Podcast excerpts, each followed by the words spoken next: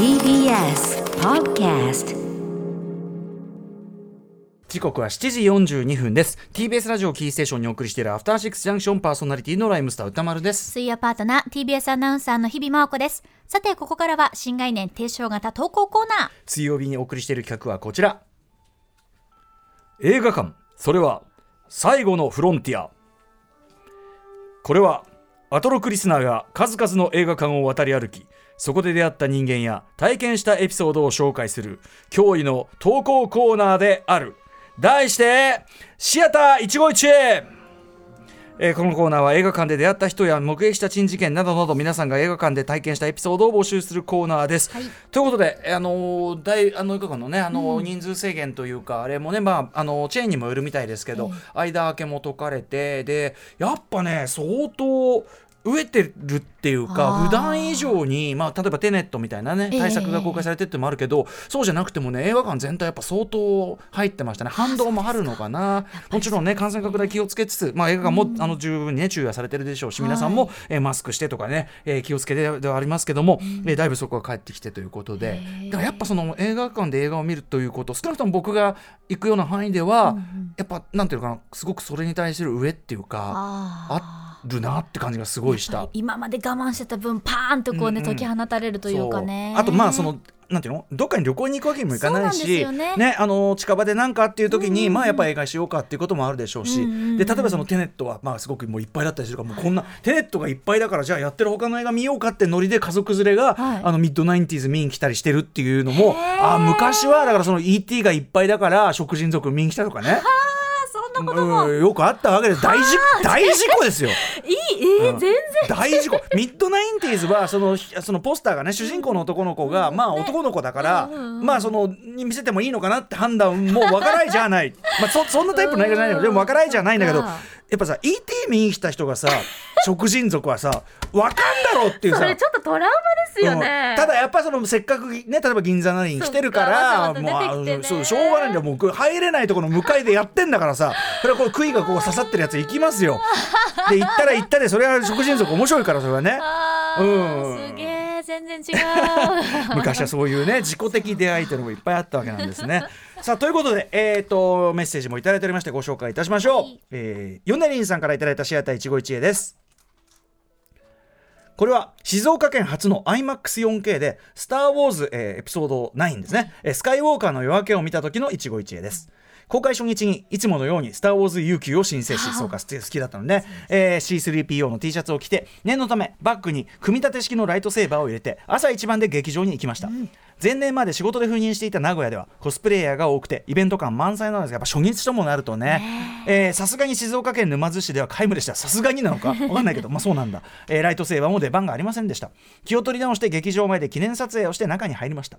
スクリーンの代わりにそびえ立つ壁。まさしく IMAX スクリーンです、ワクワクしましたが名古屋では恒例のカウントダウンもなくそうかねそうか。最初の初回とかはねカウントダウンもなく静かに上映が開始されました IMAX のプロモ映像も終わりさあ始まるぞと思っていたらなぜかオペラハウス襲撃の映像が始まったのです、それは IMAX のプロモーションでも予告編でもない不思議な映像でした劇場間違えたと思う環境も環境も多いようでざわざわしてましたが5分ほどしてその不思議な映像も終わりおなじみのテーマでスカイウォーカーの夜明けが始まりました。始まったのですがその内容でダークサイドに深く落ちてしまった私は 不思議な映像については忘却の彼方となったのです、まあ、つまりエピソード9にまあ失望した組ということですかね、えーその出来事から9月、えー9ヶ月後同劇場にクリストファー・ノーラン監督の新作「テネット」を IMAX スクリーンに見に行きました。そしてあのオペラハウス襲衝撃の映像に遭遇しましたやはりこの劇場の IMAX のプロモーションビデオなのかと納得した時テネットとタイトルが出たのです。そう不思議な映像はクリストファー・ノーラン監督の新作テネットのプロローグ映像だったのです。少し調べればすぐに分かっていたはずの出来事でしたがスカイウォーカーの夜明けで深くダークサイドに落ちてしまった私は この日やっとダークサイドから抜け出すことができました。いやー映画館って本当に良いものですね。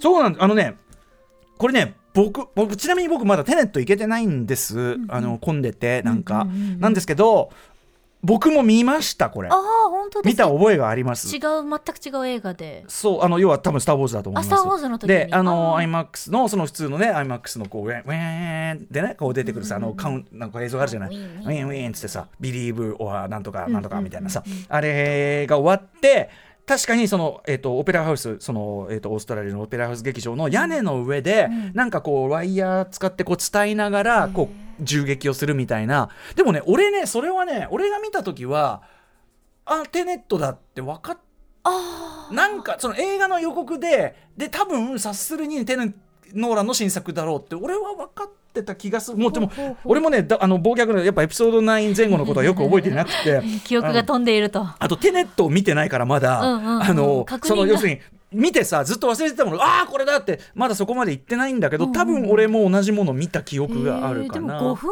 ほどそうでもノーランはそうノーランはあの要はえっとダークナイト以降、はい。あの IMAX ですごく撮るようになって、ええ。で例えばあのダークナイトライジングとかはオープニングの映像結構丸々あの流すみたいなこともやってたへしえ割とこうでその IMAX カメラで撮ってるから今回もね IMAX カメラをわざわざ逆あのほら時間が遡るというのを表現するためにもう本当に一番原始的なさあの8ミリフィルムカメラとかでもできるやつだけど逆回し撮りを IMAX カメラでもできるようにあの機械をこういじってやったりなんかしてるんで、まあ、すごく IMAX こだわりがあるわけ。うんなので、まあ、こういうことができるんでしょうね。IMAX みたいな、うん、IMAX 特製の IMAX でしかやらない、はい。こうしかもかなり速いオクラ出し映像っていうことがあるのかな。ちょっと僕もそのおぼろな記憶でねちょっと私もう自分の記憶がその信用できなくて 昨日のあのねミッドナインティーズと非常に似たようなシチュエーションのえっ、と最近の映最近というか映画で、えースケーターが出てくる子でそれを撮ってる男の子がいてうーんっていうようなことを言ってて うわ思い出せないっつって宇垣さんにまあ、ようやくねこう廊下で話して「わーっつってね「歌さんってそれ行き止まりの世界に生まれてじゃないですか。それだ。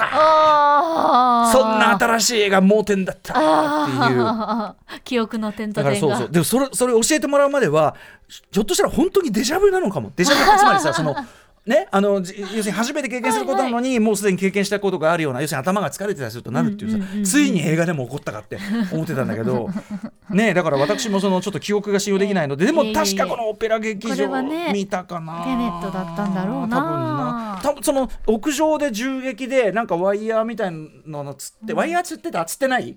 これ嘘。これ嘘。嘘？テネット見てないんでまだ。ね すいません。すいません。混んでるんで。うん混んでていけないんで、はい。まあ、ちょっと本当にまあなるなるはやで行きたいなとは思ってるんですけどね、はい見るなら IMAX で見たいしな、うんうんうんはい、というような感じでございます、はい。もう一発いこうかな？るはい。じゃあ続いてはですね,、どら焼きの中に唐辛子とわさびさんからいただきました。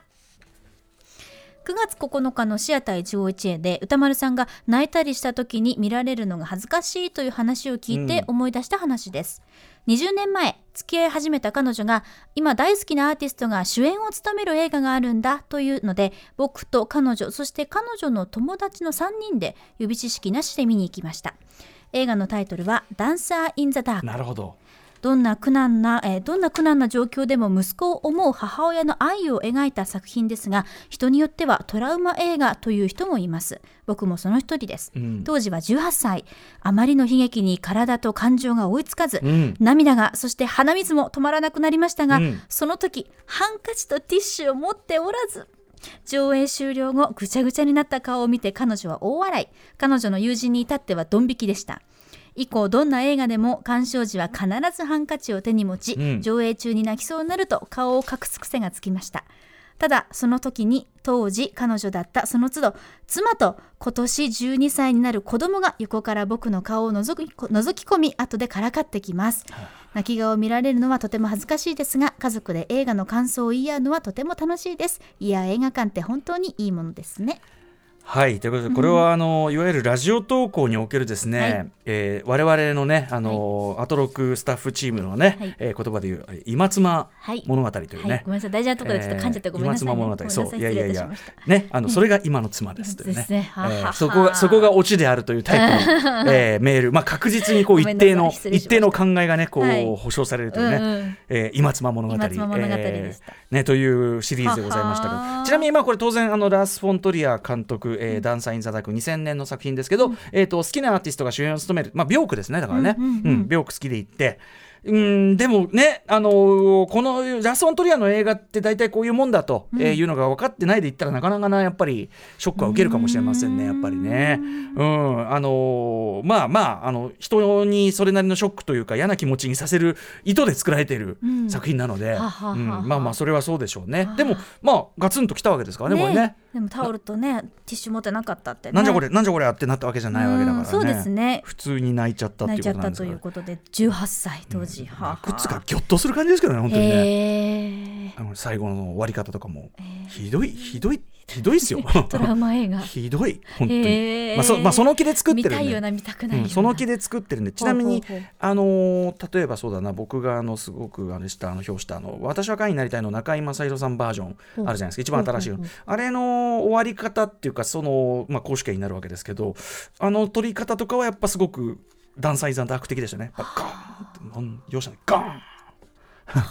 まあ、特に「ダンサイ・ザ・ダークは」そのあの主人公のその病気演じる主人公が演じているそのなんていうの？お花畑の世界っていうかそれがミュージカル調で描かれてでも現実はめっちゃ悲惨なんだけど、そこから逃避するようにそのミュージカル調のお花畑の世界を描いてて、うん。うん。まあそこからなんかガーン。ドスン。ドー。ン。まあでもラス・フォントリアーですかはあらそういうそういう映画撮ってきてる人なんで、はいそうなんです。そういうそういうのを意図した映画ってあるじゃないですか。ね。はい、ということでトラウマもの。えーなんですが、えーはいお幸せなご家庭を築いてですね。ね。その度に彼女だった12妻が顔をのぞね何見て今泣いててんですかねこれね。なんだろう。そろそろどうですか？12歳になるお子さんダンサイ・ザ・ダーク。早い。パパと同じ経早い。たちょっとちょっと早い。ね。おぱお父さんだって18歳ですからね、えーえーどんなの見てるんですかねこれね。いいですね。家族三人で、でね、も映画見て泣き癖がこの瞬間からついちゃったってことですよね。そういうことか逆にいやそれまではだってそそんな経験あんまなかったってうことでしょこれ。かそうか。でうん。顔を隠す癖。顔を隠したら見えないだろうに。僕はでもやっぱりそのタオル常にあの汗かきなんで、はい。ミニタオルをねこう持参はしてるんですが、映画見ててこれはまずいってなった時にやっぱゴソゴソして出しますよね、うん。タオルタオルを。私もやりますね。映画出る時にもうぐしゃぐしゃに何し晴らしてたりするとやっぱ恥ずかしいから。でももう一回こ近年の新しい様式で、ええ。マスクやっぱり濡れちゃう問題っていうのは解決できない。マスクがだからしかもこういうさ僕が今日してるような紺色のこういうはいウレタンみたいなやつだとさシミがねねえ。目立ちますんで、はい。もうこの辺びっちょびちょになってるみたいなね。そうなんですよ。うん泣きがやっぱ日比さんもやっぱ泣き入れます入りますか？泣き入るとやっぱ声も出がち 出がちなので。おえつ。おえつ。でもともと鼻がそんなに強いタイプじゃないので一回出ると止まらずあすすっちゃうはいなのでうんうんうんティッシュだともうあ一枚抜くたびにごめんって思いながらごめんでも感動してるからごめんごめんみたいな感じになってもうパニックみたいな。ズーズーなってると、はいそうなんですよ、うんでもまあ日比さんがそういう状態になってる時は周りもそれなりにズーズーじゃないんですかいやーでもそうですかねそうだといいんですけど個人的なツボにつ入ってしまった時はやっぱり申し訳なさがとんでもない他の人とねテンションが違う場合、それこそ僕がその映画館で号泣体験のその最初の方である、はいその2001年宇宙の旅を見に行った時に小4で見に行って、もちろんあの理解しきれてない部分もあるけどでもまあ結構感覚的には理解できるとこ全然あって、うんうんでその、えー、とモノリスで、まあ、最初のあのエンジンが人類の夜明けでそのエンジンがそう進化する。で骨でバーンってなる。まあもちろん音楽もザラトゥストラで盛り上がって、まあ、だからそのなんていうの？あなるほどとその、こうやって進化というものを表現するのかみたいななんかそのなんか演出の手際みたいのに感動してそのでそれまで要するにその悲しくてとかじゃなくて泣く体験初めてだったから涙がこう出てきたのに自分で戸惑ってこうああでこでこんなところで周りにいたらこんなところで泣いてるやつは一人もいないじゃないかと。でもその自分はすごい泣いちゃってて何かが動いてる。そう恥ずかしいと思って。っっていうのがあるんでやっぱその泣き癖ってあるかもね、うんやっぱね。でそれそれ以来映画見るとやっぱねビルマの建物の予告編見て8回泣くみたいなことやってるから「ビルシュー!」でも反射はただのあのパブロフの犬だからさ 反射神経で泣いちゃうそうそうそうそう。でも確かに私は若草物語のオープニングですでに泣いてたのでいややばいやつだと思われてたオープニングののあのシアシャローナンの背中だけでもう泣けますよ。ダッバーみたいな。それはも結界崩壊みたいな。2度目はそういうこと起こりえますよね。はいもう、はい。あれは恥ずかしかった。だちょっと。はい、お時間来てしまいました、はい。そんな感じでまだまだ募集しております。歌丸アットマーク TBS.CO.JP まで、えー送ってください。番組ステッカーを差し上げます。採用された方には。はい。ここまで新概念提唱型投稿コーナー。本日水曜日はシアター一期一会でした。After Six Junction.